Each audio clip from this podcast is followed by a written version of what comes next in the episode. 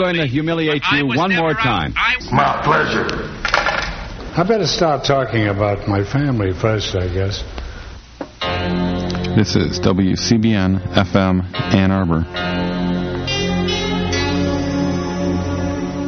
Classical rock, the true paradox. Little sister, don't you? Little sister, don't you? Little sister, don't you kiss me, won't you cry? Tell me that it's nice and in you. Oh, I'd say that uh, classical rock is a true paradox. Maybe military intelligence. Hello, this is Jim Dwyer, and uh, welcome to Gray Matters. the news and weekly media talk show, and I'm Dick Whaley. And boy, just a week ago, I walked home at night after a cab shift, and it was in the upper 30s. this is a shock on the system. Yeah, it's definitely a Rantalian weather today. Uh, I, for uh, in the know. Didn't check out. Um, I did check out that we're not going to set a record today, just by a couple of degrees. Amazingly, it was 91 on this date, one point way back when, but uh, it's hot out there. Well, I for one am relieved that it uh, it's this late in May. I hate it when you get weather like this mid-May. Yeah. kills the flowers off uh, quite quickly. So we we had a good spring.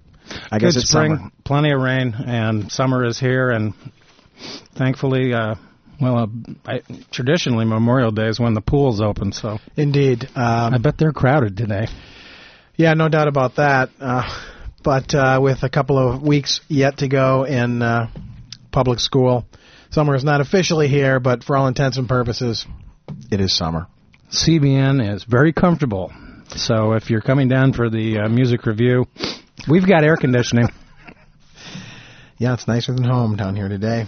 So uh, join the music review. Actually, it probably isn't being held tonight because of the uh, Memorial Day holiday. Something, of course, that politicians are exploiting to the max today. And uh, Grotesquely so in some cases. yeah, and we won't uh, sully the, uh, the, the the veterans amongst us that have indeed sacrificed for their country. Unfortunately, uh, much of the sacrifice uh, over the years has been in pursuit of dubious American foreign policy objectives, and uh, it's always troubling when you can read uh, strange things like this paradox here. Just two weeks ago, the House of Representatives approved a military budget bill. Get this number: five hundred and twelve point nine billion dollars. Uh, that, of course, is the normal defense budget plus appropriations for Iraq and Afghanistan. And of course, unfortunately, Afghanistan is looking far from uh, being a settled uh, military occupation. There's been a recent uh, upsurge in violence there. Uh, the Taliban, according to all of the experts, has regrouped, and of course, there was this unfortunate uh, truck accident the other um, the other day that's caused enormous riots today, in which dozens of people apparently are dead. And uh, an, an example of how contradictory the uh, the real uh, numbers are um, regarding uh, these appropriation bills in Congress. As I as I noted, just on the 12th of May, uh, this House uh, passed a uh, 513 billion dollar military bill, uh, and by the way, 50 billion of that is for the first six months of uh, next year's war costs. So we're talking about 100 billion there when it's all said and done. And of course, this is being put off budget. But then just a week after that, um, House conservatives cut $500 million in military construction projects from veterans' spending bills. So it's an example of how the Republicans in Congress will nickel and dime the veterans and, uh, gee, give the Pentagon all the weapon systems it wants. Well, because that does, of course, more than simply benefit uh, the Pentagon and those who run it, but uh, the revolving door of military contracting that, uh, well, in Bush's commencement speech to West Point, another, you know, uniformed audience, the man is incapable of speaking to non-uniformed citizens. Um, he's trying to link himself to the legacy of uh, President Truman, and the Truman didn't finish the Cold War, but he fought the good fight, and so Mhm. this is Bush, you know, saying, "Tag, you're it. I'll, I'm out of here in a few years, but you, uh, trusted soldiers, will finish the work." Um, but of course, Truman is not a great president uh, with regards to uh, chances and opportunities lost. Uh, the Cold War, a dubious shell game, uh, fraudulent enterprise if ever there was one. And uh, this, of course, is ultimately uh, layable at Harry Truman's feet. So if Bush wants to link himself to Truman, um, it's probably more accurate than he realizes, but not for the reasons he desires. Well, his approval number numbers will probably be in the Truman uh, t- in Truman territory when he leaves office because uh, he just continues to sink. And uh, it was remarkable the other day when uh, in his press conference with uh, Tony Blair, in which he admitted to mistakes, but of course the mistakes he admitted to were utterances. Yeah, his rhetoric. Um, and we only need to add that over 2,000 American soldiers have died in uh, Iraq since Bring 'em On was made on July 2nd of, nine, of 2003. And uh, I don't know, it struck me as a uh, staged show, a question that he no doubt was expecting, um, and his crocodile tears of remorse uh, struck me as uh, a little fake. Uh, and you know, another big story that happened last week was the Enron um, sentencing, right? sentencing, or or the, the verdict, we should say. The sentencing, ironic, is, ironically, is going to occur on September Oh, 11th right, right, of this year. But in any case, um, you know, once again, the media really missed the real story there. Um, it's great that these guys were convicted for their wrongdoing because obviously they were engaged in incredible fraud. But if you read the books, if you see the uh, fine documentary that came out uh, called "The Smartest Guys in the Room," the Enron Mhm. story, I think that's more or less the title.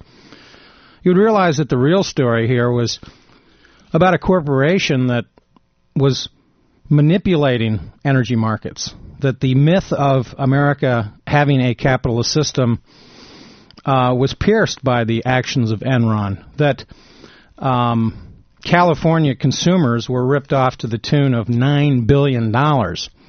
That Ken Lay met Arnold Schwarzenegger in April of 2001, and that there was actually uh, that there were actually all sorts of political connections between good old Kenny Boy, who uh, apparently this was Bush's nickname for the guy. Uh, he turns out, of course, to be Bush's largest campaign contributor over the years. He's he's donated one hundred and forty thousand dollars to Bush campaigns for governor and president. That this meeting in which Ken Lay met with Schwarzenegger was designed to derail Gray Davis. This was before the uh, so-called recall movement. In 2001, by the way, Gray Davis was considered to be one of the leading Democratic presidential candidates for 2004. So the mainstream media, in focusing on how the system worked, uh, which of course is how the media sort of reacted in its analysis and presentation, missed all these big stories. Um, Neil Bush was on the Enron payroll. Jeb Bush, uh, apparently, back when he uh, was sort of a uh, gopher for his father, had called up Argentina, the Argentinian government, to demand that Enron be given a contract uh, in uh, gosh knows what down there because Enron seems to have been involved in all sorts of strange corporate shenanigans. That the Enron story is another glaring example of the failure of deregulation, both for consumers and taxpayers. All of these big stories in the Enron verdict were missed by the mainstream media in, pre- in presenting the story, and instead we got the uh, usual congratulations about how the system worked. It's terrible. Uh, the system did not work. Uh, it indeed may be. Well, the system worked as it is supposed to do for those elites who run it. I mean, so one could say the system worked. I mean, it may be satisfying. Certainly not to the to, to the uh, benefit of the actual American people. Yeah, it may be satisfying at the end of the day to see these guys uh, spend a good amount of time in the pokey, uh, where no doubt if uh, they go to the real pokey, they're They're not going to SMP. You could be sure of that. they're uh, not going to enjoy their jail experience. Um, we won't go into that, but uh, the, these connections. Uh, Phil Graham uh, was sponsoring legislation in the Senate during the 1990s that allowed a lot of these Enron problems to uh, fall into the uh, well, the, the the whole way. These uh, these energy companies from Oklahoma and Texas were manipulating uh, markets to screw, uh, as even the traders themselves put, old grandmothers in California. They were giggling on their conference calls, as the uh, documentary showed. And it's rather unfortunate that not as many people saw this movie as, say, Fahrenheit 9/11, because in many ways it was a better documentary in terms of its presentation, in terms of the devastating shenanigans that were going on at this phony corporation. Um, it's an incredible story. And will we ever receive transcripts of Dick Cheney's secret meetings? Well, with yeah. Energy concerns. And let's remember that Ken Lay was involved in the initial Dick Cheney Energy Task Force, that the Federal Energy Regulatory Commission was being rigged by Enron, the company, when Bush came into power, and that this led to skyrocketing energy prices during the first several months of uh, the Bush Cheney regime that uh, ironically contributed to the very mild recession that followed. Uh, the president apparently forgot that one out of eight Americans live in California, or that I think I read in March of 2001 that over a million people in Chicago had shut-off notices regarding their um, electric bills that had tripled that winter. Uh, luckily, in the state of Michigan, because we had regulation, the utilities are regulated here.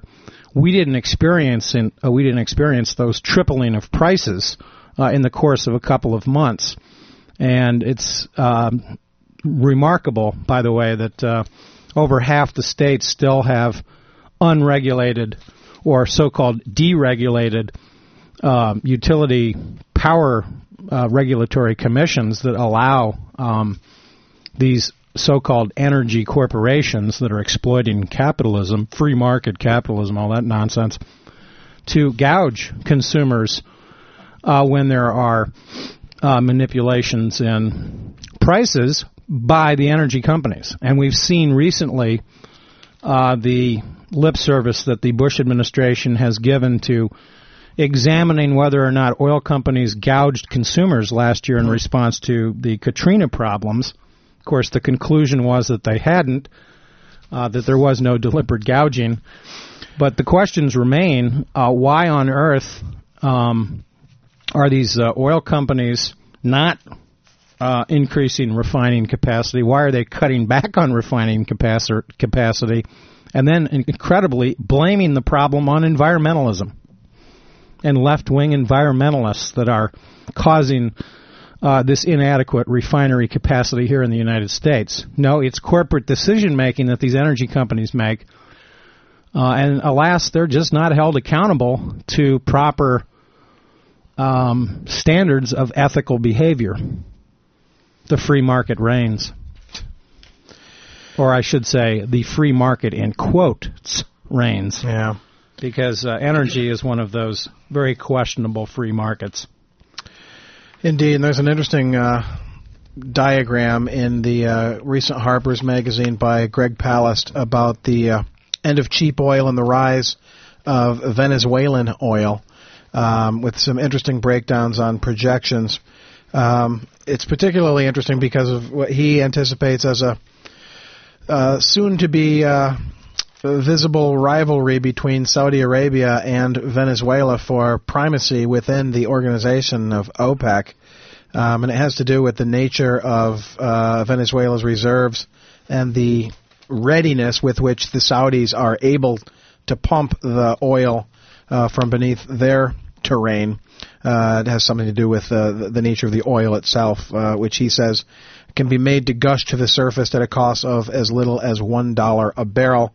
Um, the Venezuelan stuff is greater in number and you know projected to last longer into the future, but is more costly to extract. Um, there is, of course, an OPEC meeting coming up. Uh, well, June first, uh, and we may see uh, this confrontation uh, come to the fore. Uh, recently, Saudi Arabia has uh, made agreements with uh, Western oil companies to increase its refining capacities. Um, this is no doubt to, as much to do with the expanding uh, Chinese market as it is for the, uh, you know, the, the desperate need for petro uh, supplies here in the West. So it's uh, nothing but uh, expensive prices uh, ahead in the future for everybody, no matter what way it goes. Yeah, and you know it's interesting. The business section of the uh, New York Times the other day, in in reporting on an article that appears in Popular Mechanics, this is kind of interesting stuff. Apparently, um, Popular Mechanics, uh, in their most recent edition, did a uh, cost comparison of various fuels in which a car, in this case a Honda Civic, would uh, how much it would cost uh, to drive um, from California to New York City. Excellent highway miles on the Honda Civic. Yeah. So that's an interesting car to choose. and it's interesting because uh, on the uh, price that they assume for gasoline, they use the figure of two dollars and thirty-four cents, which the New York Times, as Paul Brown notes, is uh, twenty percent less than most people are now paying. And you know, it's interesting. The, the people that pay the least are from these red states in the interior of the country. Uh, maybe if people in Utah and Kansas, uh, where uh, of course uh, evolution is uh, always a hot hot topic, we're paying what we pay here in uh, Michigan or what they pay in San Francisco or Chicago. Uh, maybe Bush's approval ratings wouldn't be as high as they are. Um, and I, I've always been puzzled by why people in the interior of the United States pay so much less, because presumably it would cost cost would be greater to transfer materials there. yeah, so it's uh, very fishy. But this is very interesting. Um, I wanted to read the results of this because, uh, to uh, quote Paul Brown, they are, quote, intriguing and surprising. The cheapest fuel was electricity. About one ton of coal would be needed to produce the requisite energy. Cost to drive coast to coast about $60.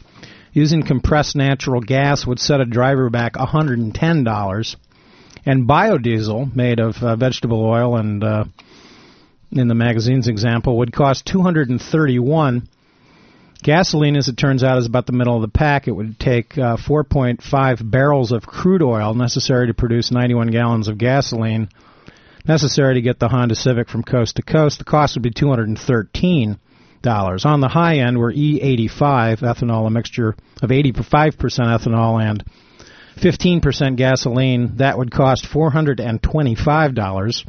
M85, which is methanol, 85% methanol, and 15% gasoline, the cost would be $619.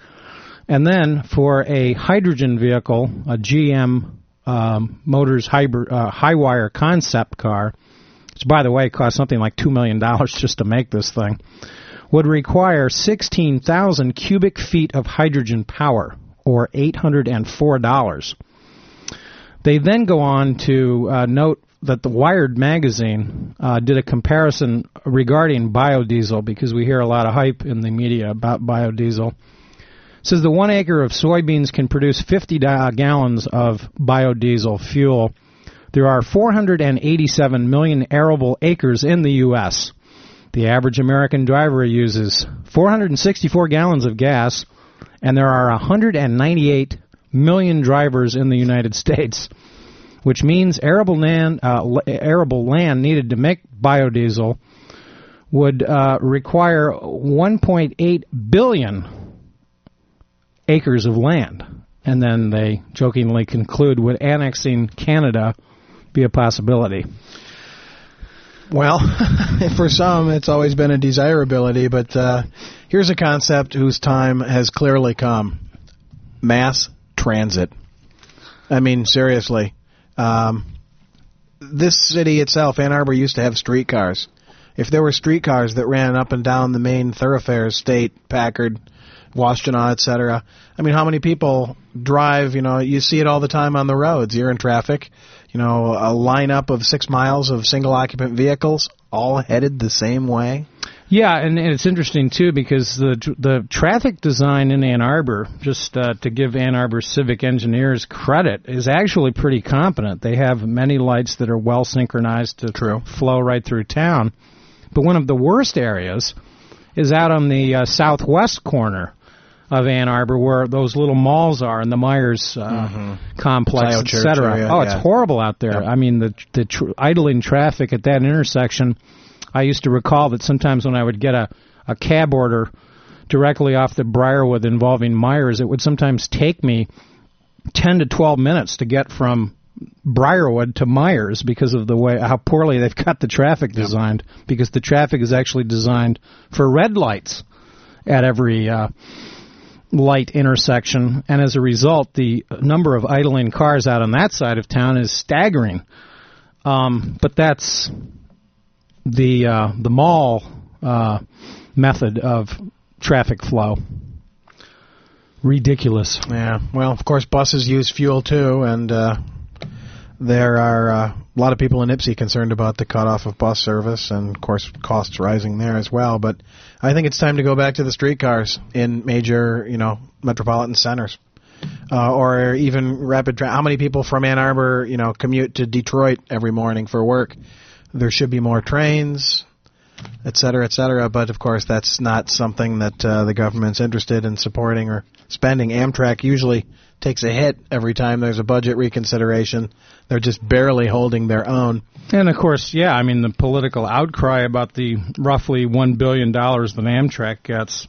I mean, it's incredible when you look at that compared to how automobiles are subsidized uh, with road uh, revenue, Yep. uh, both at the state, local, and federal level. I think I saw it something like a ratio of about 400 uh, to one.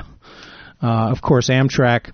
In some areas of the country, is uh, a very uh, more than adequate. uh, Yeah, the Northeastern Corridor particularly. system of uh, mass transit. But it's interesting that a country like China, um, backward as, as they are in so many ways, is actually building a high speed magnetic railroad um, system uh, designed, interestingly, by Germany um, that will go from Shanghai to Beijing. Uh, something like 1,300 miles, and I think I read somewhere that by the year 2015, uh, this journey will actually be doable in uh, something like two and a half to three hours. So we're talking about a bullet train that rides on magnetic coils, sort of electromagnetic um, magnetic pro- properties that I, I don't want to go into, but it it basically prevents derailing. These are used in, in Japan, for instance. And as we just noted, uh, the cheapest way to uh, produce this uh, energy is coal. Uh, something, by the way, that America has abundant uh, n- reserves in, but so does China. But of course, uh, in China, the coal accidents annually kill literally several thousand people. It's hardly a week goes by where there's not some sort of major coal mining catastrophe there. Well, it's not been a good year for coal miners here. Well, it's never a good year for coal miners. Yeah. But that's another question altogether. So, Um, well, let's see. We've attacked the car. There's six minutes left in this Memorial Day program. I guess there's nothing left to do but attack the other icons of uh, the hot dog, perhaps?